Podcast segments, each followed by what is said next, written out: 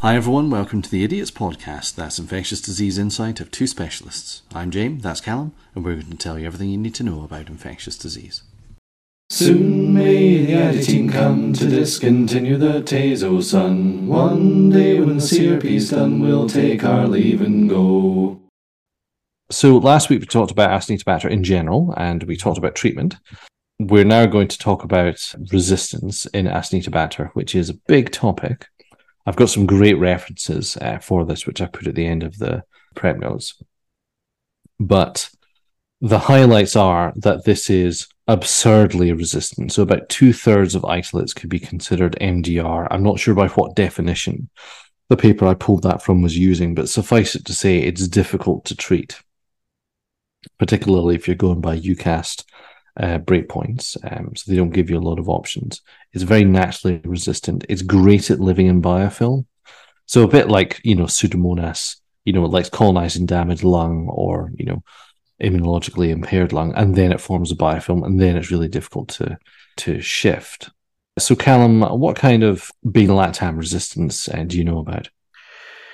Well, I've listened to the basics of beta lactamase inhibitors, and in Acinetobacter, we know very common that they harbor oxa carbapenemase. Why is it called oxa? Because it breaks down oxacillin. The oxacarbapenemases are Ambler class D, so go through to Ambler, ambling through beta lactamases. And it, the Acinetobacter particularly harbors OXA 2440 and also OXA 23. They can harbor any Ambler class, such as class A, which would be your like uh, TEM1, or they can also harbor uh, C, which is like AMP-C, or D, which is the um, OXAs. And they can also acquire metallo beta lactamases, which is class B. Yeah, it's it's less common though. Yeah, and they tend to favor D, the oxacillinases. Hmm. Um, but yeah, they can they can really acquire anything. Um, yeah. Also, a bit like Pseudomonas, they can undergo porin loss, which just is a pain. Mm. Um, and then sulbactam. So we talked last week about sulbactam being a potential treatment option uh, for more resistant acinetobacters, but it, it, can develop resistance by mutating penicillin binding protein 3 or 1A1B. Yeah. So those are the prime targets of sulbactam. So it's got a particular affinity for PBP3 and PBP1A and 1B in Acinetobacter. Uh, and so, you know, a bit like MSSA can become MRSA by swapping out PBP2 uh, for 2A, uh, then so can Acinetobacter mutate PBPs uh, in order to uh, create target modification resistance. Uh, if you want a visual representation of this, James has put together in the prep notes on a Notion a little table which gives you the resistance mechanism and what it confers resistance to. I, have summarized other clinically relevant mechanisms sort of in a table, and they're sort of divided into four sections. One's one's porin loss, which is really only affects the beta lactams. Enzyme modifications that would be beta lactamases for beta lactams, monooxygenases for tetracyclines, and they've got other enzymes which can affect aminoglycosides, quinolones, and sulfonamides. So, you know, sulfamethoxazole, the component of Cotrim. And then there's there's target modification. So if you you can modify topoisomerase, and that will lead to quinolone resistance, ribosomal protection for tetracyclines, and ribosomal RNA methylation, which is uh, a good way of getting rid of aminoglycosides. And then the other mechanism is is efflux pumps. And we talked about efflux pumps in a bit more detail in the Pseudomonas episode. Uh, so I will not include their definitions here, but you've got uh, MATE, MATE pumps, which uh, do the quinolones, SMR, which do aminoglycosides, MFS, which do aminoglycosides and tetracyclines. But by far and away, the broadest in terms of what they throw out of the cell are RND efflux pumps, which uh, throw out everything uh, beta lactams, aminoglycosides, tetracyclines, quinolones, sulfonamides, and polymyxins. So the overproduction of RND efflux pumps can lead to kind of global resistance. Very difficult to treat. We should go back and we should do an episode which is just like all resistance mechanisms summarized. Like how do antibiotic resistance happen? Uh, yeah, could do. Mechanisms. Yeah, yeah, good idea. And then below that, I've taken a table from Kyriakidis et al., and that's one of the references down at the bottom, uh, which has a really good summary of all of these resistance uh, mechanisms as well. And that paper is really worth a read. So now we come to the vexed question of crab. Do you like crab, Callum? Yeah, I think the white meat is better than the brown meat. What do you Do you think? like the, do you like the little crab sticks that you can get in the supermarkets, Callum? no, they're they're awful. I hate them. They are awful. Yeah, I tried them once. They were That's bad, just not food. But they're not as bad as carbapenem-resistant Acinetobacter baumannii calcoaceticus complex, which is the fourth leading cause of antimicrobial-resistant death worldwide. Wow. Has a 28-day mortality of more than 45%, and accounts for 60% of all Acinetobacter baumannii calcoaceticus complex cases. So that's bad, right? If if most of your isolates are crab, and its mortality is almost half of all the patients that you culture it in, it's worth giving special consideration to how you're going to treat this. Because you know, if I last week we talked about our uh, things that we had, you know, reliable breakpoints for, and then we mentioned that really there were only three things that we're really relying on for for lung infection in particular, and that was the quinolones, cotrimoxazole, and a carbapenem. Well, if the carbapenem's off the table, then you've only got those other two to rely on. And if the organism is MDR, which two thirds of them are going to be, probably one or both of those are also going to be off the table, and then you're on to the real small fry stuff. Hmm. So I, I think it's worth doing a deep dive on this. So for the rest of this episode, we're just going to talk about the evidence base for crab in reasonable detail. This is pretty high level. So if you're somehow an F1 listening to this, this you know is probably way more detail than than you need to know. If you're an early years trainee, this may also be more detail than you need to know.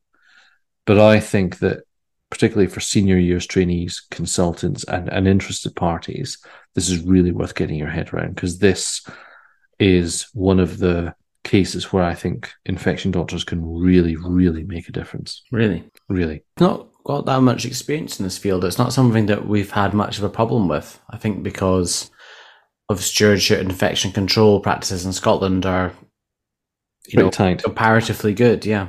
I, I think that we're a bit blessed in the UK in general and Scotland in particular. You know, like for, for all I love my uh, from my home nation, it's not particularly populous.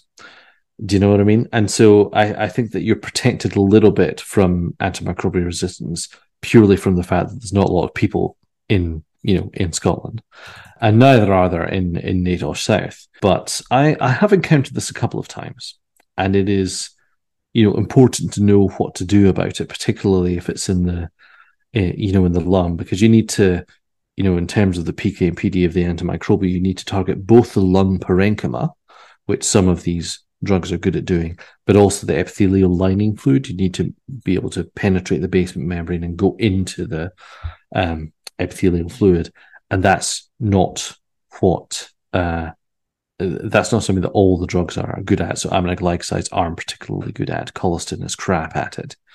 And so for this reason, and this is partially because of a, a lack of um, lots of evidence, combination therapy is usually uh, advised for for crab infections because people don't trust drugs in isolation, the ones that we're going to be talking about. Hmm. So for this, I, I really have to give credit to one paper in particular, which is, is Shields et al. Uh, Shields et al. Navigating available treatment options for carbapenem-resistant Acinetobacter baumannii calcoaceticus complex infections.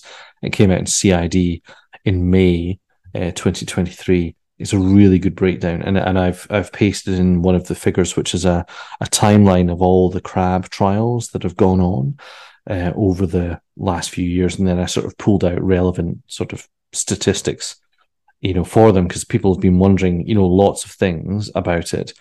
Primarily, what the benefit of adding stuff to colistin is, because colistin is really the baseline therapy that people have been using for the past, you know, few decades Hmm. uh, and whatnot. Because you know, once carbapenems are out of the game, you you really want something that's kind of going to sterilize the um, uh, sterilize the infection. So we first we've got But didn't you. James, say earlier last last time that colistin's not great getting into lung?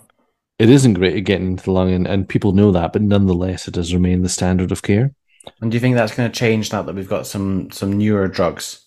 Uh, Oh. maybe you'll come on to this, but I guess give it Yeah. a call. But Yeah, maybe, um, maybe. Uh, yeah, we'll we'll talk about it, pal. okay, okay, I'm jumping ahead.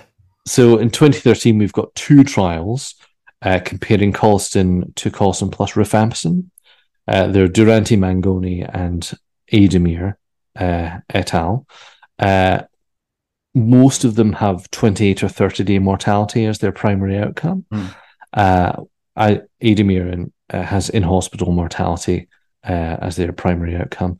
Both of them are non-significant with p-values of 0.95 and 0.66 uh, respectively. All of this is in a big table, which on the on the rightmost column has has the reference in case you want to go and, and look at it yourself. So adding vampers into colistin didn't make any difference. No, and not really. And uh, the the next thing that we tried was the addition of fosfomycin. So uh, we've not mentioned it really in the treatments, and there's no breakpoint for it. But fosfomycin does have some activity in vitro uh, against a bunch of gram negatives, including uh, non-fermenters like like Pseudomonas and and like Acinetobacter. So. Uh, and particularly, I I think this isn't true in the US, but it is true in Europe. You can give IV fosfomycin, you have to give it as what is it? The dose calm is eight grams three times a day. I'll look it up.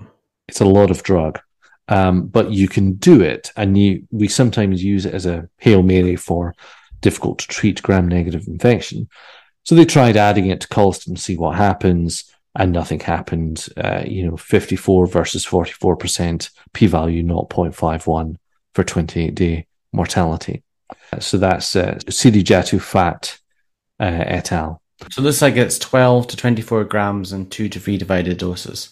Yes, I 24 grams would be eight grams three times a day. I think that's the standard dose. Yeah. Um, so, you know, that's a lot of drug uh, coming on board uh, for no benefit, uh, particularly in this setting. It's a shame. Next, we have a positive trial. So in 2018, Mosaed et al. in the Iranian Journal of Pharmacology Research uh, compared colistin with levofloxacin to ampicillin sulbactam plus levofloxacin. Mortality rates were 82 and 42% respectively, um, and a p-value of 0.04. Importantly, this was only in 23 patients, though. So these are really small um, trials with, with not very big numbers. So they got half the mortality rate. they did, and that's a signal that we've seen sort of elsewhere. Uh, the next trial is uh, Khalili et al. in 2018, 28 day mortality, colistin plus mero versus ampicillin sulbactam plus mero. And as a reminder, this is carbapenem resistant Acinetobacter baumannii. And you might be thinking to yourself, why are we adding a carbapenem to a colistin? You were thinking that, no doubt, Callum. Well, yeah, because it's meant to be resistant. Well, the theory was that in vitro, at least, you can detect synergy in carbapenem resistant isolates when you add colistin. So the the thought was that colistin mero might have a synergistic kill that meant that even though it was carbapenem resistant, adding meropenem or imipenem cilastatin would still have benefit. And so this was the first sort of test of that and comparing colistin mero with ampicillin sulbactam and mero. So the, you know, even though they're uh, two different agents here, the the question is that I think Khalili is trying to answer is is there a synergistic effect with colistin that you can detect that you don't find when you give ampicillin sulbactam with meropenem? Reminder: the sulbactam is the active antimicrobial there. And you can't 42 versus 33%, p value of 0.99 as non significant as it gets, Callum. Although it's kind of makes you challenge the Mossad paper in 2018 because their comparator arm, colistin levofloxacin, had such a high mortality rate of 82% compared to pretty much every other trial. Doesn't seem to have as much. So I don't know. It just, seems a bit. I've not read the paper, so maybe you can. Well, low numbers, Callum, so I'm not sure. that we should comment on it. Okay, okay. It's only important because it's the only significant one. So Yeah. then we have the first of two trials, which are very specifically testing whether a carbapenem added to colistin is significant, is, is going to result in improved uh, outcomes. It's the ADA trial. Paul et al. came out in Lancet Infectious Disease, colistin versus colistin plus mero. Uh, Wow. 20 day mortality rates 43 versus 45%, p value 0.78, non significant. That was 406 patients. So that's the biggest trial of them lot. Of them That all. is by far the biggest trial that has ever been done in in crab uh, infections. So really definitive, I think, Yeah. but only one trial, and so there's another one that's all but replicating it uh, later on the Overcome trial in 2022, which I did a journal club on actually, um, that I uh, we're going to discuss. But I'm going chronologically. So, and next we've got Makris et al. colistin versus colistin plus ampicillin sulbactam, non-significant, p-value 0.52. Only 40 patients though. So, uh, and then Pourheidar et al. Uh, colistin with nebulized colistin versus ampicillin sulbactam plus nebulized colistin. Non-significant, p-value 0.27, only 28 patients, but the ampicillin sulbactam group, the mortality was 17% versus 38%. So an underpowered study with a sort of interesting signal.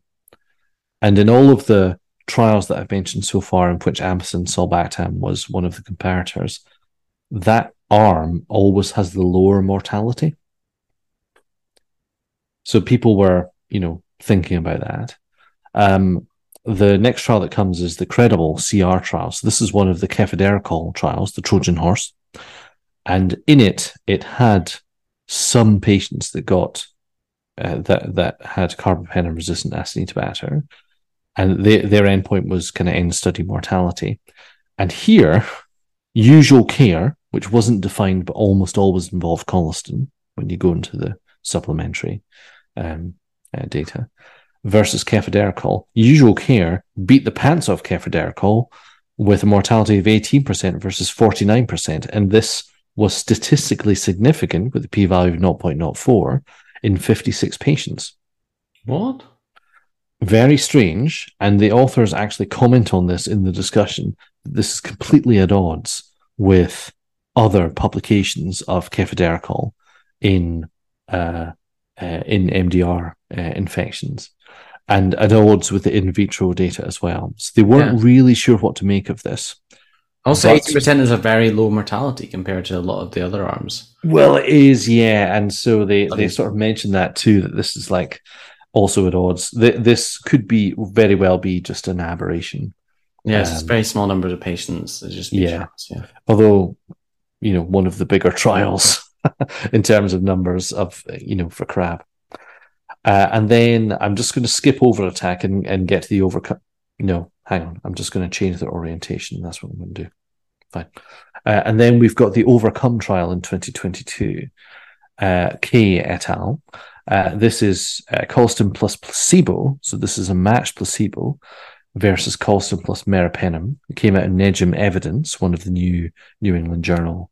Uh, it's it's an open source uh, NEJM journal. Numbers of 328, so the second biggest uh, trial uh, for crab, uh, next to ADA. Uh, and again, no significant difference 46 versus 42%, p value of 0.21.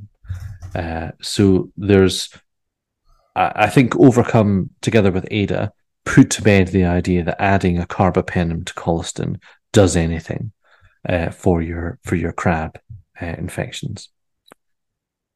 So, what are the take-home messages from this? Firstly, Calm, I would say that the numbers in these trials are tiny. Almost all of them are fewer than 100 patients. And some of them are published in real kind of small fry, kind of regional journals, you know, the Indian Journal of Critical Care Medicine, the Iranian Journal of Pharmacological Research. Um, and, you know, which is not to say that they're not worth working at, because at least these people actually had a look at this pretty important uh, infection and then we've got some other, you know, uh, uh, research like that, that's a bit bigger in terms of numbers, like the ADA trial, which came out in Lancet ID, uh, and the uh, Overcome trial, which came out in of Evidence. The second is that sulbactam containing regimens tend to do better than non sulbactam regimens. Uh, and that's a trend, almost always non significant, that's seen across multiple trials, which lead us to think that, or led people to think that sulbactam was probably quite a, a good potential targeted therapy for um, for uh, crab. And the third is that if you add meropenem or rifampicin or fosfomycin to colistin, then it doesn't seem to do anything. You don't get any additional mm. uh, any additional kill. But people did come back to this and think, well, maybe sulbactam is the thing for us to use, and maybe we should try and marry it up with something else to protect it from uh, from beta lactamases. Uh, and so that led to this last trial that we're going to talk about, which just came out late last year, which is called the ATTACK trial. It's Altarac et al. It came out in Lancet Infectious Disease. Again, only in uh, it was actually published as a preprint in 2022, but the it was finally published in in May 2023. So this is fairly hot off the presses, but it's been doing the rounds, and there's a, a tweetorial or a tweet summary. I don't know. I, I live tweeted this. So it was presented at the World Pharmacology Congress 2023 in Glasgow. And I was lucky enough to be able to go there for a few days. Uh, and so one of the uh, lead authors called Matt Ronsheim uh, was talking about sulbactam durlobactam um, for uh, crab. And, you know, like what, you know, why did they set up this uh, trial? Well, crab has actually been listed by the CDC as as one of the six most troubling organisms uh, to uh, to worry about in the future, and uh, so that you can not sleep at night, loyal listeners. The other five are VRE, CPE, MRSA, ESBL, and difficult to treat Pseudomonas, all of which certainly cause me to have some restless nights. Um, crab itself has a 50% mortality, there is not much consensus on what the ideal treatment is, which you'll see in a sec when we talk about the ESCMID and IDSA uh, DTR guidance. And that led to the development of sulbactam with durlobactam. So durlobactam is a beta lactamase inhibitor with activity against Ambler A, C, and D, but not class B, so the metallo-beta lactamases. Uh, but in particular, they're really good at inhibiting class D, and that's good because Acinetobacter has mostly, you know, class D. So they they started working on the the drug company started working on this product. They eventually, you know, got a license as Xacduro. That's the uh, trade name. Uh, but we'll call it sulbactam durlobactam. Uh, thank you very much. And so, the, firstly, they sort of uh, put out a sort of neutropenic mouse thigh model, which is a sort of in vitro uh, or in vivo uh, model, kind of showing kind of improved two log kill. So uh, that would be a 100 fold reduction with sulbactam durlobactam compared to colistin as the as the reference standard. And then they they did a sort of enhanced phase one, two, and then they did a phase three, well designed uh, trial that had a hard outcome of 28 day mortality and they did it everywhere. They did it in 16 countries, 59 separate sites. They did it in Southeast Asia, they did it in the, the, EU, they did it in South America, and they did it in the USA and Mexico. So they had lots and lots of different places, which kind of is good for generalizability. Uh, and they were looking at colistin plus imipenem versus sulbactam durlobactam plus imipenem. So they still had this carbapenem back backbone uh, that they were working to. But I think for the reasons I've said previously, the the Ada and Overcome trial kind of make me fairly confident that there's no treatment benefit that could be attributed to uh, to imipenem uh, here. Um, so why do you think they put him imipenem in?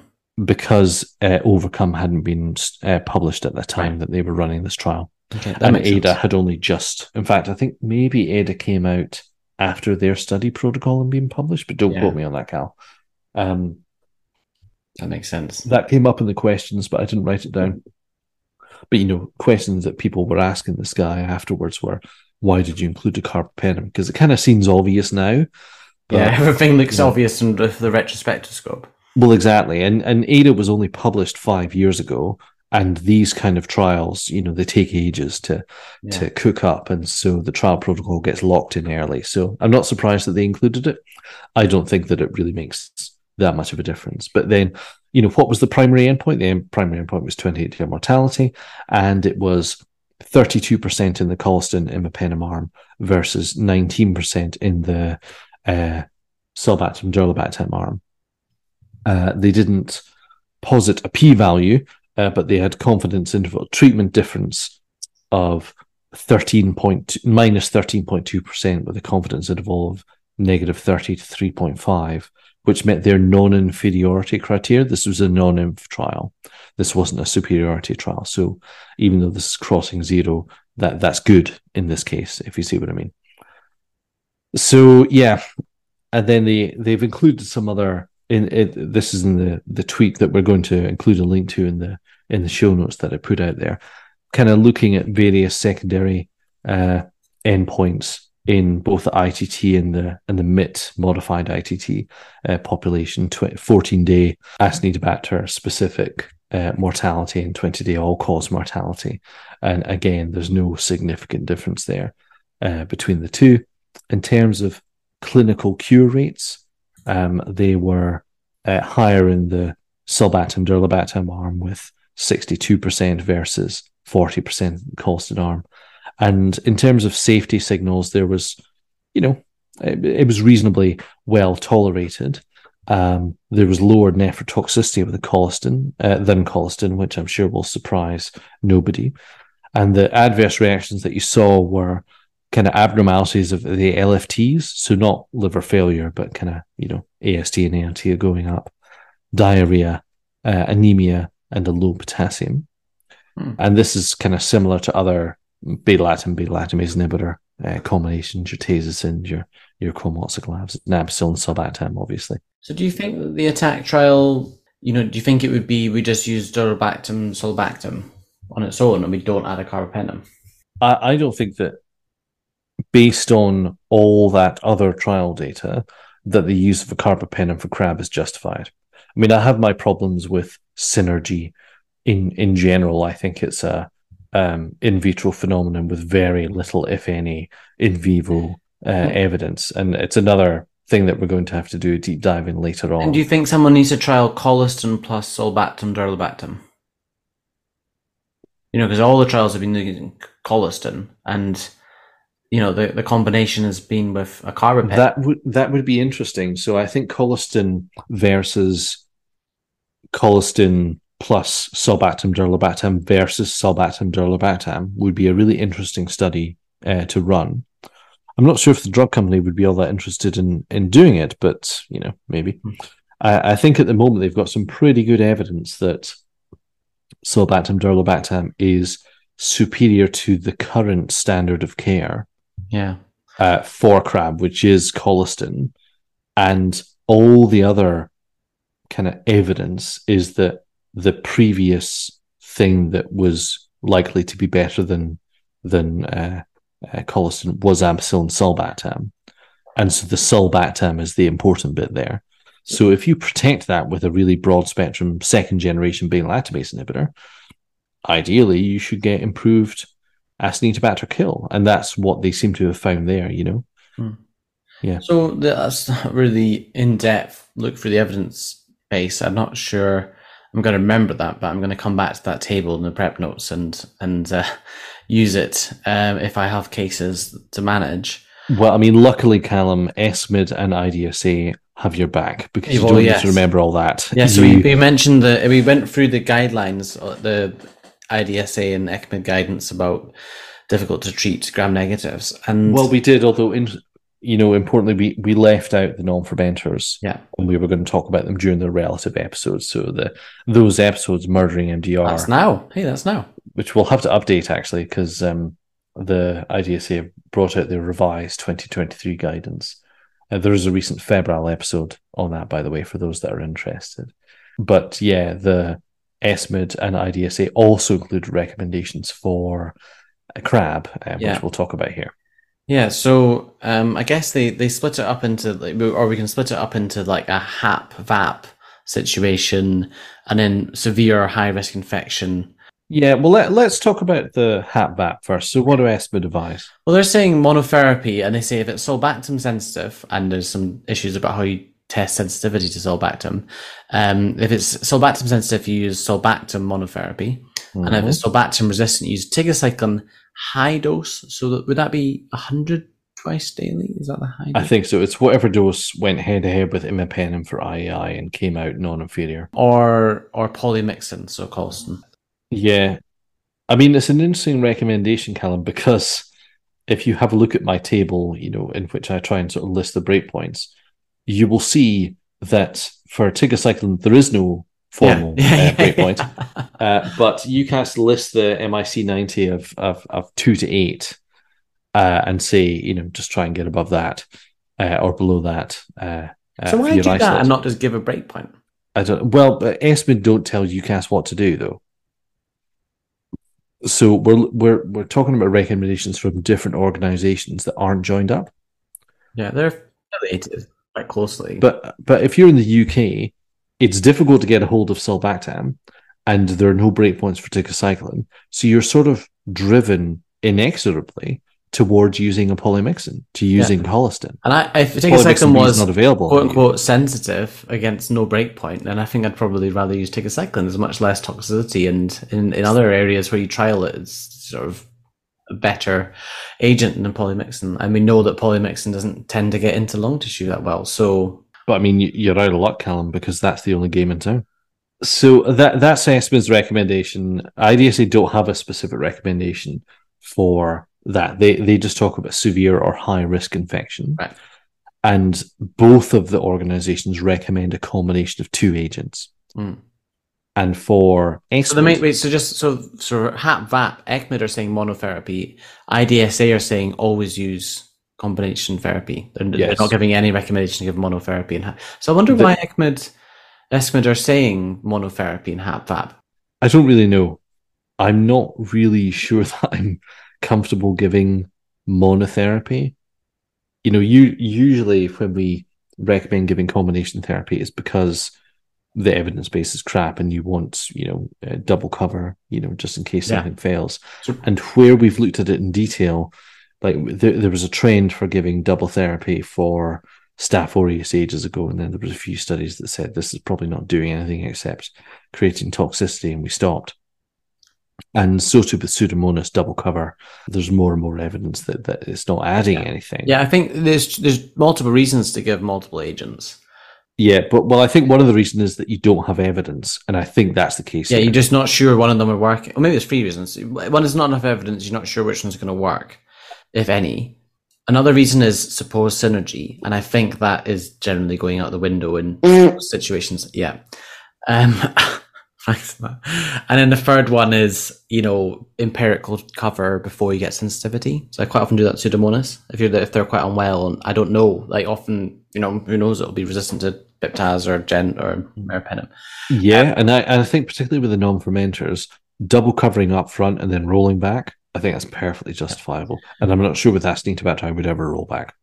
Yeah. So so ESCMID are saying for severe high risk combination two of sulbactam, polymyxin, colistin, high dose tigecycline, aminoglycosides, or extended infusion meropenem at six grams per day if the MIC is less than eight. So sort of resistant lower level.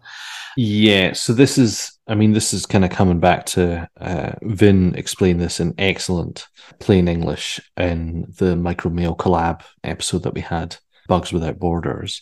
Yeah. But essentially, if you've got, you you can have sort of low level resistance to meropenem. So the S breakpoint for meropenem is two, and the R breakpoint is is eight, except in meningitis when it is uh, two. But we're not really talking about meningitis here. So for the if the organism is meropenem I, you know, can you still use carbapenem? ESCMID say yes, as long as you give, you know, two grams three times a day, which each dose being infused over three hours, the extended infusion protocol. Mhm. So if you think if you're giving it three times a day for three hours, that's nine hours out of 24 on meropenem. Really, you can only do that through central line in intensive care. So that's your patient population that you're talking about there. So it's given, and it's not saying you must use one of the. It's just a combination of any of the two. IDSA, Any two. Yeah, IDSA in contrast say use sulbactam at six to nine grams per day, regardless of sensitivity. Yeah, and that's because there's I, I didn't really get into this in detail, but there's issues with testing for sulbactam sensitivity. And so even if it's sulbactam R, you can't really trust that recommendation. And so for that reason they say give it, but give something else too. So it's interesting. So ESCMID are saying it's not necessarily sul- sulbactam backbone; it's just two drugs.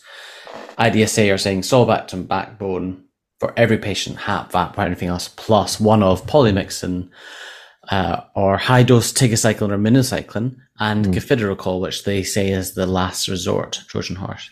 Yeah. So, um, So they're they're um, worried by the CREDIBLE-CR trial results, and so although it's got in vitro, you know, sensitivity, and, and, and about ninety seven percent of isolates are, are sensitive in vitro, they they're a bit worried about that, and so they say yeah, fair enough. let's let's not use that unless we absolutely have to. Yeah. And I mean, at least they're making a recommendation. Like the ESCMID are not recommending cefiderocol at all. Yeah, and I think I think often guidelines, you know, there's what's ideal, and you- you're often saying like this is what's ideal, but there's not enough evidence. It's it's you know it's kind of unhelpful sometimes to just be like we're not going to make a recommendation about this because this is a group of experts who've sat down and really in depth read through the the literature, and if you're you know busy a weekend and you're trying to help someone, you know, I think it's at least saying like okay, well you know, it's not ideal, but maybe you can try this. Who knows if it's going to work? But like, you Hmm. know, at least give people a little bit of, of help to when, when you get into the real back against the wall uh, situations or crabs where you're really not got any options. Well, I mean, I think it's really easy to get into that situation as well, particularly with this organism. Uh, but yeah, and and then in terms of what the organ societies don't recommend, both of them don't recommend rifampicin uh, or fosfomycin or extended infusion carbapenems. Except with ESCMID, they say that if the MIC is less than eight, you can try it, as we said before. And ESCMID don't recommend they recommend uh, against cefiderocol, whereas IDSA say you can use it as a last resort. So they give you the option still, but they say not unless you have to. And then the only other thing to say is that the ESCMID don't make any recommendation about nebulized antibiotics. So there was that trial on nebulized colistin.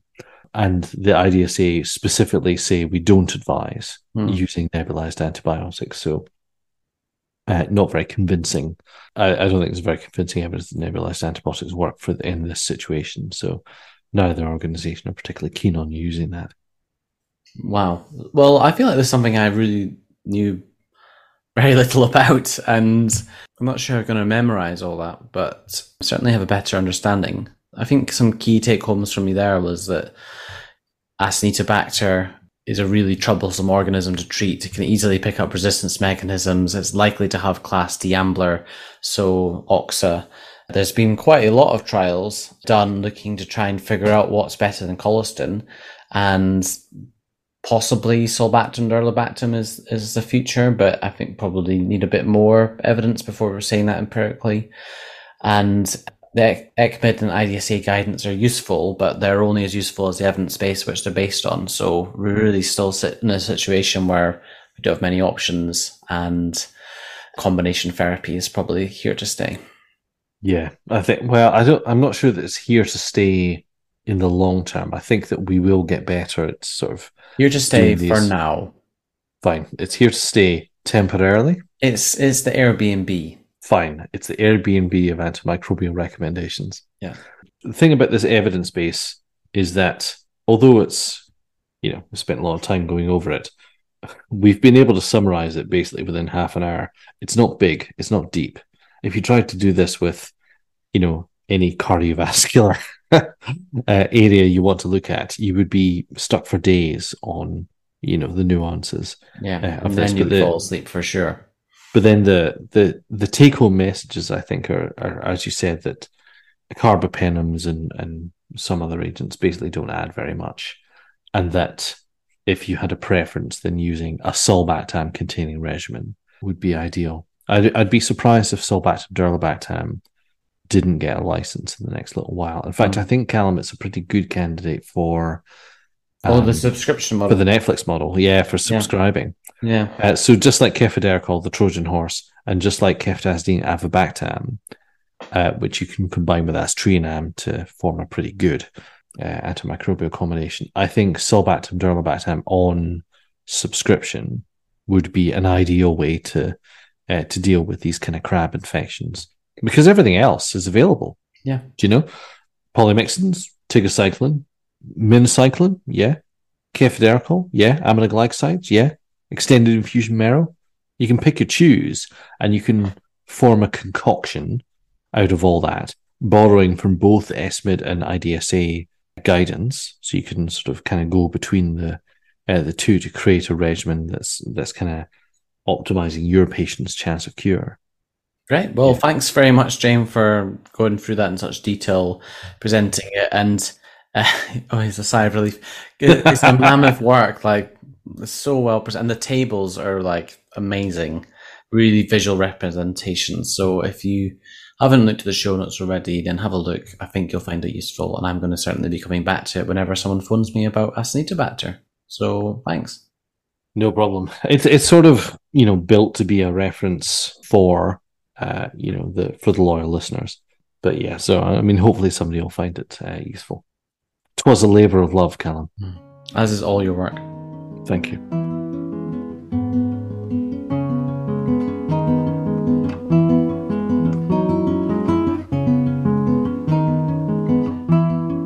Save the date. The BIA are having a Dilemmas Day on the 24th of January 2024 in Newcastle. This is uh, going to be on the theme of transplant infections. More details to come.